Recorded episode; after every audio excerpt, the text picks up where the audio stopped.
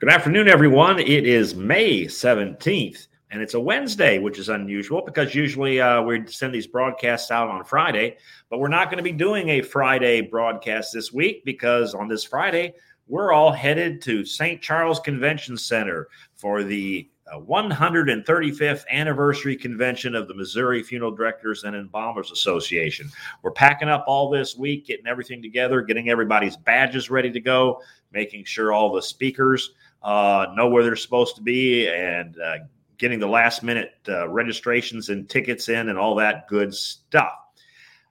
We still have a few tickets left for the Cardinal game because we had uh, somebody that had to uh, had an emergency and, and couldn't do it. So we do have a few tickets left for the Cardinal game. If you get that in right away, we, we should be able to get you in. We, we have some spots left for that. Uh, as we can, you can still pre-register this week. If you can do that, that's great because we can let the hotel know about food and things like that. If absolutely necessary, of course, you can walk in and register on Monday early on. The first session starts at 8 a.m. So you're going to want to get there bright and early. You won't want to miss these things. We've got some a great lineup of people. You can go to our website, Facebook page, take a look at when everybody is uh, speaking. Uh, again, we've got Dr. Jerry Teppitz, we've uh, who's going to be speaking on, uh, on, Tuesday. On Monday, we've got Todd Van Beck is going to be talking about the history of embalming, particularly during the Civil War. All right, we've uh, we've got a whole lot of great things going on. So uh, you can still get your pre-registration in today, tomorrow, Friday again iffy because at some point during the day Friday, we're packing up the vehicles and heading up to St. Charles. After that, if you want to come, you're going to need to stop by the registration booth uh, in the hotel or at the convention center, and they're connected. The Embassy Suites Hotel and Convention Center connected if you haven't been there before and let us know that you want to register on site. All right, so that's the big news there. But again, because of the convention next week, the other news is our office will be closed. We close the week of convention. That means we will not be getting any um, death certificate correction affidavits processed next week. If you have one that you're planning to send in, if you don't need special help with us, you don't need us to specially go over or seek a, a, special appointment for it, it's probably better for you to just mail it in. They're about three or four weeks now it takes them to do the death certificates. If you mail it in, you send it to us. We shave about a week off of that generally, but we won't be around next week. So sending it here won't save you any time because we won't get it till we get back. As always, if you have an emergency and you need to get a hold of me next week, well, come up to me to the podium because you should be at the convention and ask me what your emergency is there. No, but if you do have a problem, uh, feel free to call the answering service, but who will be answering the phone next week. Uh, make sure you tell them that it is an emergency and that a message has to get to me. Now, I may be up there talking in front of folks or in a meeting or something like that, so it might be a little bit before I can get back to you. But if it's an absolute emergency, let the answering service know. Otherwise, uh, hold your stuff and we'll be back the following week. All right. Uh, one uh, follow up now on uh, just a little bit follow up on the legislation. We're going to go into this in more detail for those of you to show at the convention. But I did have an interesting question that came up, and it's why has it is it so hard to get things done over at the Capitol? Why why does it take so long? Why is it hard to get a bill passed? Well, there's several layers to that problem. Uh, first off, they don't have as much time as you think they do over there because that by statutes they have to do a number of things with the appropriations and with governors appointments and things like that that eats up a lot of their time. So there's not as many days and they have a spring break built in and all this other stuff. So there aren't as many days as you might at first think. And they have lots and lots of bills that are filed. This past year i added it up 3,940 3,940 bills and resolutions were filed at the state capitol. Of those, 42 bills got passed. 42 bills got passed, fully, completely, finally agreed to, and sent to the governor's office. 42 out of over almost 4,000 filings. That is the lowest number of bills passed by the Missouri legislature in its entire history, with the exception of the COVID year, where they basically met for a few weeks and then shut down. So it is a problem. And the problem stems from several different levels. If you want to get into a lot of good political science and political stuff and parliamentary procedure kind of things. All right. Uh, and, and, and that's what we're going to delve into right now because people have asked. And since you asked, you're going to hear the answer.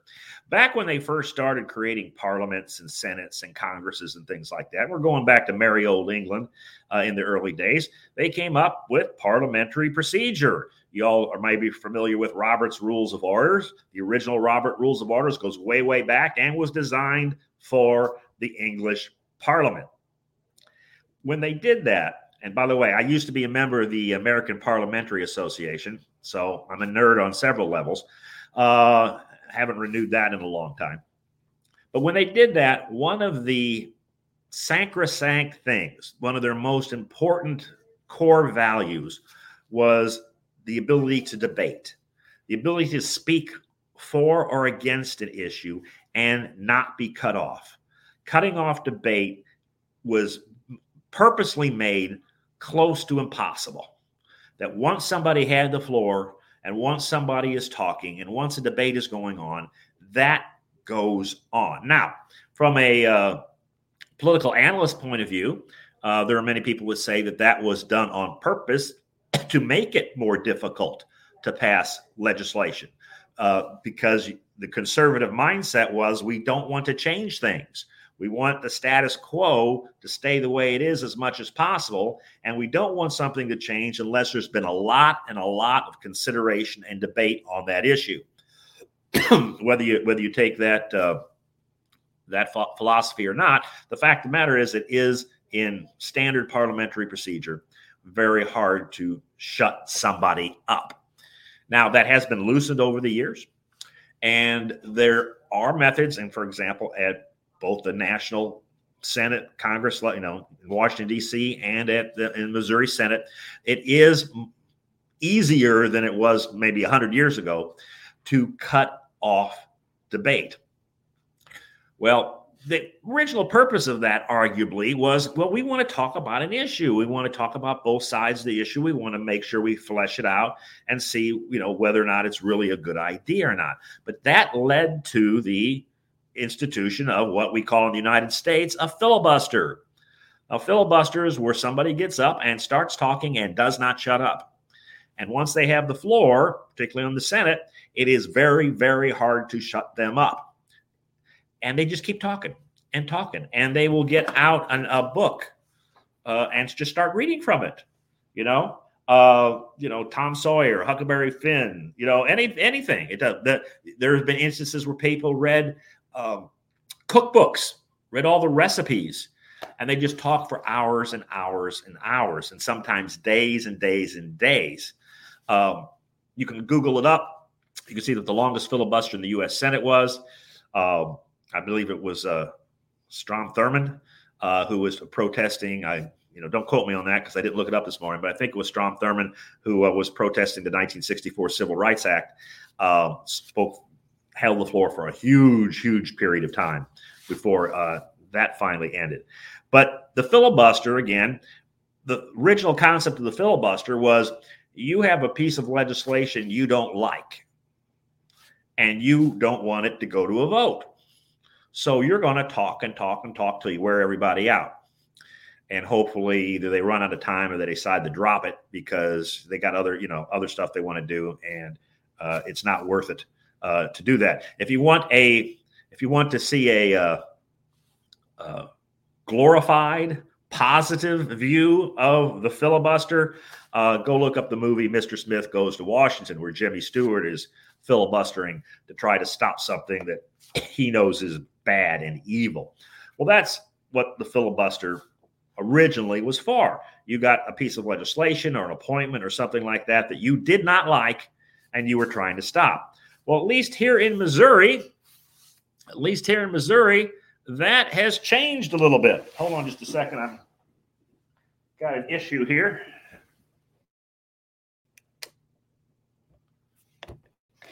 Sorry about that. I had a little, had a little power problem there. Uh, so at least in Missouri, however, in the last couple years, things have changed, and the filibuster is not just to stop a piece of legislation you lot you don't like. It's used as a retaliatory measure, in a sense. The bill that's up for debate, the person might actually support. The person might actually vote for if it ever comes to a vote. But they are filibustering not because they're against that bill, because but they're upset from something else that happened maybe a week ago. Uh, my bill didn't get passed last week. Therefore, I am going to filibuster all these other bills. Okay. It, or, um, you know, you, uh, you sponsor. You're the sponsor of this bill that's coming up. I like the bill. It's a good idea. Normally I would support it, but you didn't vote for my bill last week. And you're since so you didn't vote for my bill this week. Not only am I not going to vote for your bill this week, I'm going to filibuster it. And I'm going to talk and talk and talk. And that is what happened at the Missouri Senate this year. We had several instances where people, senators, were getting up and filibustering, not because they were opposed to the actual piece of legislation that was up for a vote, it's because of something that happened elsewhere with a completely different bill, or they were mad at somebody else, or they wanted to force their issue forward in the next few days, or something like that. You can take a look. There were articles on the Post Dispatch, the Kansas City Star, uh, St. Louis Today, all, all, just about all the papers had had very similar articles about that kind of thing going on. That almost happened to our bill. Almost happened to our bill in the Senate. What happened was uh, the sponsor of our bill uh, had had a uh, was also chairman of the committee, and a different senator had a bill that was in that senator's committee, and it was not getting a hearing as fast enough for Senator number two. Uh, the bill was scheduled to have a hearing like two weeks away, and the senator number one had scheduled the bill to have a hearing in a couple weeks, and senator number two wanted to have it was upset that that hearing hadn't already happened. So unfortunately, it was when our bill was on the floor. Senator number two started a filibuster. He was going to filibuster this until the Senate shut down. Um, he wasn't opposed to our bill, but he was upset with about something that happened with one of his bills. Now, on that one, fortunately, the filibuster was taken care of. One of those, uh, you know, back in the old days when you could smoke over there, you would say it was a smoke-filled room. Thanks to our sponsors, thanks to Senator Brown, thanks to Representative uh, Hux, thanks to uh, Representative Sussman, who is a f- funeral director, former uh, operator of funeral home, so he knows what's going on. And big thanks to Lieutenant Governor Mike Kehoe, because Lieutenant Governor Mike Kehoe, of course, uh, is very influential on things like that. And in our particular case, he helped uh, work out something so that the filibuster did not pass, did not prevent our bill. It didn't go. He, he stopped the filibuster. So our bill went through the Senate and then it went over to the House uh, and uh, as I mentioned last week, we did have to get some new stuff that was added on, stripped off, so it would not have to go back to the Senate. Because if you take a look at those articles, that last week of the Senate, much nothing got done, and, and, they had to even shut down early a couple days. And uh, I don't think a single thing passed the last day and a half or two days of the Senate. Nothing, not even, you know, not even we love apple pie and uh, or veterans or anything like that. Nothing, nothing got passed because of filibusters going on. Again, not about the issue at hand, but because somebody was doing the filibustering was upset about a completely different issue. So once again, if you missed last week, what did our bill do? It was Senate Bill 116. It passed both houses. It got completely and agreed to, and it's been sent up to the governor's office. Uh, we have to wait to make sure the governor signs it. We think it will because it was a clean bill. There was nothing attached to it. And that's a problem that we've had in the past. As you might expect, when only 42 bills out of almost 4,000 things get passed, that very last couple weeks, people start attaching things to bills. They amend it by adding other bills. So bills get combined. It's called a Christmas tree. You get a bill that's general enough so that all these other issues can get put onto the bill like ornaments on a Christmas tree. And that unfa- unfortunately happened to our bill in the past. It, something here or there would get attached to it that the governor didn't like. And so the bill got vetoed not because of our issue. The governor was fine as far as we uh, were told with our stuff, but he didn't like some of the Christmas tree stuff that got hung on to it. That was what was important about this year. Our bill went through clean, thanks to our sponsors and thanks to the leadership uh, uh of the House that was great working with. And they got that bill through without anything attached to it. So it can go to the governor as it is. And again, that bill does a number of things. The one of the most ones that'll impact everybody is that if a divorce action is pending, you a, a husband and wife have uh, filed for divorce, and that divorce action is pending, then those spouses or soon to be ex spouses are no longer in the chain of command for determining what the final disposition is. They are removed from the uh, uh, right of sepulcher list uh, that we always talk about all the time. It also eliminates some of those very old, stupid laws from the 1800s that uh, we've been trying to get rid of for a long time. Nobody follows those laws. You're not supposed to follow those laws, but unfortunately, they're still in the book, so they cause confusion. And people who are studying for the law exam have got to learn all that stuff because it's in the law books. You know, it's there. So you so you need to study that stupid stuff and it also clears up a, a number of other uh, items. And we'll have a full blown uh, line by line. Here's what everything that bill does, uh, assuming that the governor signs it. There's no reason to go into great detail until we know that he signs it. We expect he will, but we'll wait till after he does that before we send out the full analysis. And once the governor does sign it, it would go into effect August 28th is when that would kick in. Another bill of interest that did get passed, and this was on a Christmas tree bill. This one got added on to a Christmas tree bill. So we got to see if there's something in that Christmas tree, one of those ornaments the governor might not like.